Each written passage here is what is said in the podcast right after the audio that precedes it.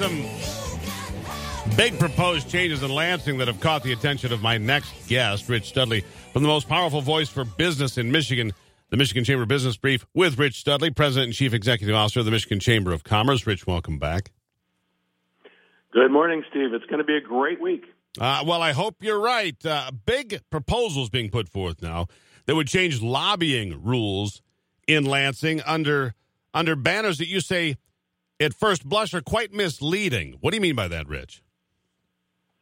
Well, Steve, with all the good news about job creation and economic growth around the state, I'm sorry to support to your listeners that a liberal advocacy group called Progress Michigan has introduced one of the most far reaching, sweeping proposed amendments to the state constitution we've seen in years and years under the guise of curbing corporate lobbying or changing the culture in the Capitol building. Uh, I spent a couple of hours on Friday and Saturday actually reading this proposed amendment to the state constitution, uh, and it's shocking. If this proposal somehow makes it on the ballot, uh, we'll be back to 1984 with George Orwell and a totalitarian state. This proposal would amend the state constitution to regulate free speech. It would be a massive invasion of privacy.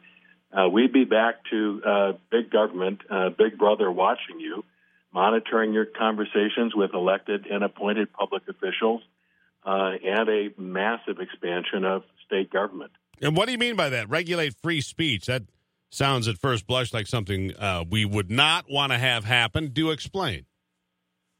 Well, I think when everyday folks think about lobbyists, sometimes the cartoon character of a big fat guy with a cigar and a bag of money comes to mind. But the fact is that the United Way of Michigan has lobbyists. The Michigan League for Public Policy has lobbyists. Doctors, nurses, teachers, auto workers, environmentalists, uh, plaintiffs' attorneys all have lobbyists. As Americans, we are guaranteed the right the, to petition our government for redress of grievances. To petition government for redress of grievances means lobbying. Uh, every Michigander has the right to participate in the legislative and the political process. Uh, this would sweep into a government regulatory scheme over 200 boards and commissions around the state, from the Apple Commission uh, to the Asparagus Commission to funeral directors and and others, and it would require unlimited hiring at the Department of Secretary of State, people to monitor communications. Everyone who lobbies, everyone. Well, what do you mean? Hold on. What do you mean monitor communications? carry a log. You know, what do you mean monitor communications? Like look over your shoulder, read what you're writing. What are you What are you saying? Uh, read what you're saying. Read who, a list of who you're talking to. This regulatory scheme, uh, under the guise of controlling lobbying, would require anyone who is a lobbyist, and it would change the definition to sweep in thousands and thousands of everyday Michiganders would be required to carry a log to report date, time, place, and the actual communication between a Michigander, a citizen lobbying his or her government, and an elected official. Elected and appointed officials would be required to carry a log and report monthly who they talked to, date, time, place, what they said.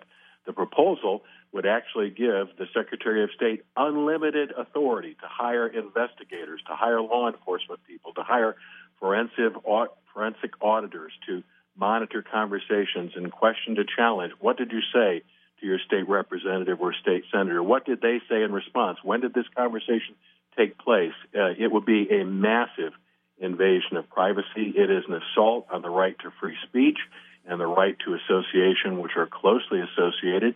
It says anyone that lobbies would have to report who they're lobbying for. I think that could easily be read to require the ACLU or the NAACP or the Michigan Chamber of Commerce to disclose its membership list. This would be a massive invasion of privacy and a frontal assault on the right to free speech and the right to association. And a war in the courts, it would seem. Rich Studley here, the president and CEO of the Michigan Chamber of Commerce. What is it being um, positioned as? How is the the public relations approach to this proposal being put out there?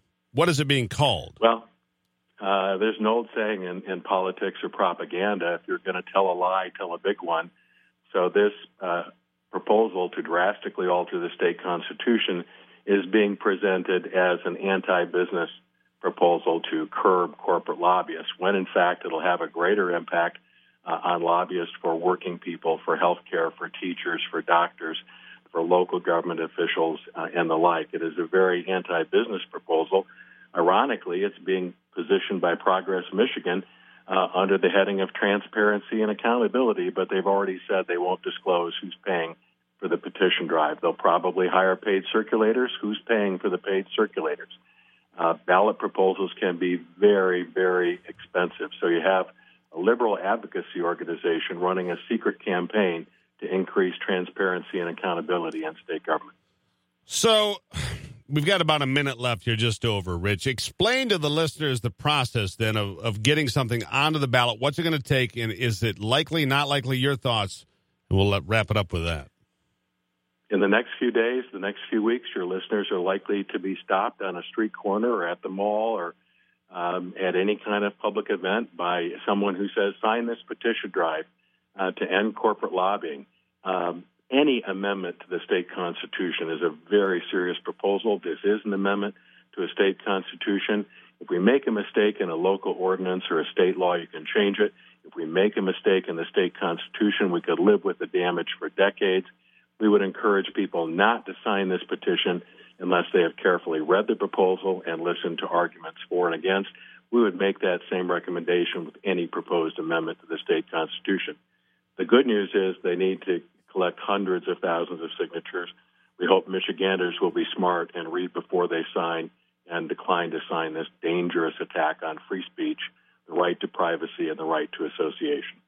Rich, I'm quite sure it won't be the last time we discuss this. Thank you, as always, Rich Studley, President and CEO of the Michigan Chamber of Commerce, the most powerful voice for business in Michigan. Rich, we'll talk soon. Uh, thank you for sharing. This is going to be a big uh, piece of conversation going forward. Thank you so much. Thank you, Steve. Keep up the good work. It is a Steve Gruber Show on a Monday. There's something big for you. We'll be right back.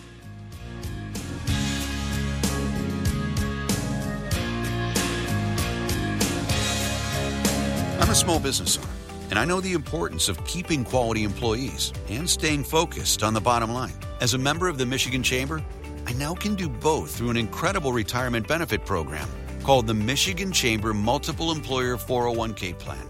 Now I can offer my employees a competitive 401k plan, which enhances their benefits, keeps my costs down, and I don't have to deal with any of the administrative headaches.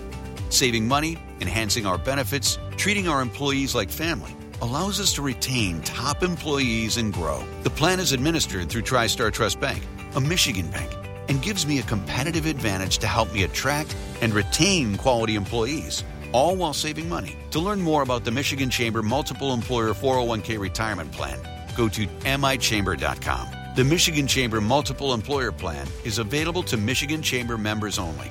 Become a member and receive $100 off by mentioning this ad. The Michigan Chamber of Commerce, moving Michigan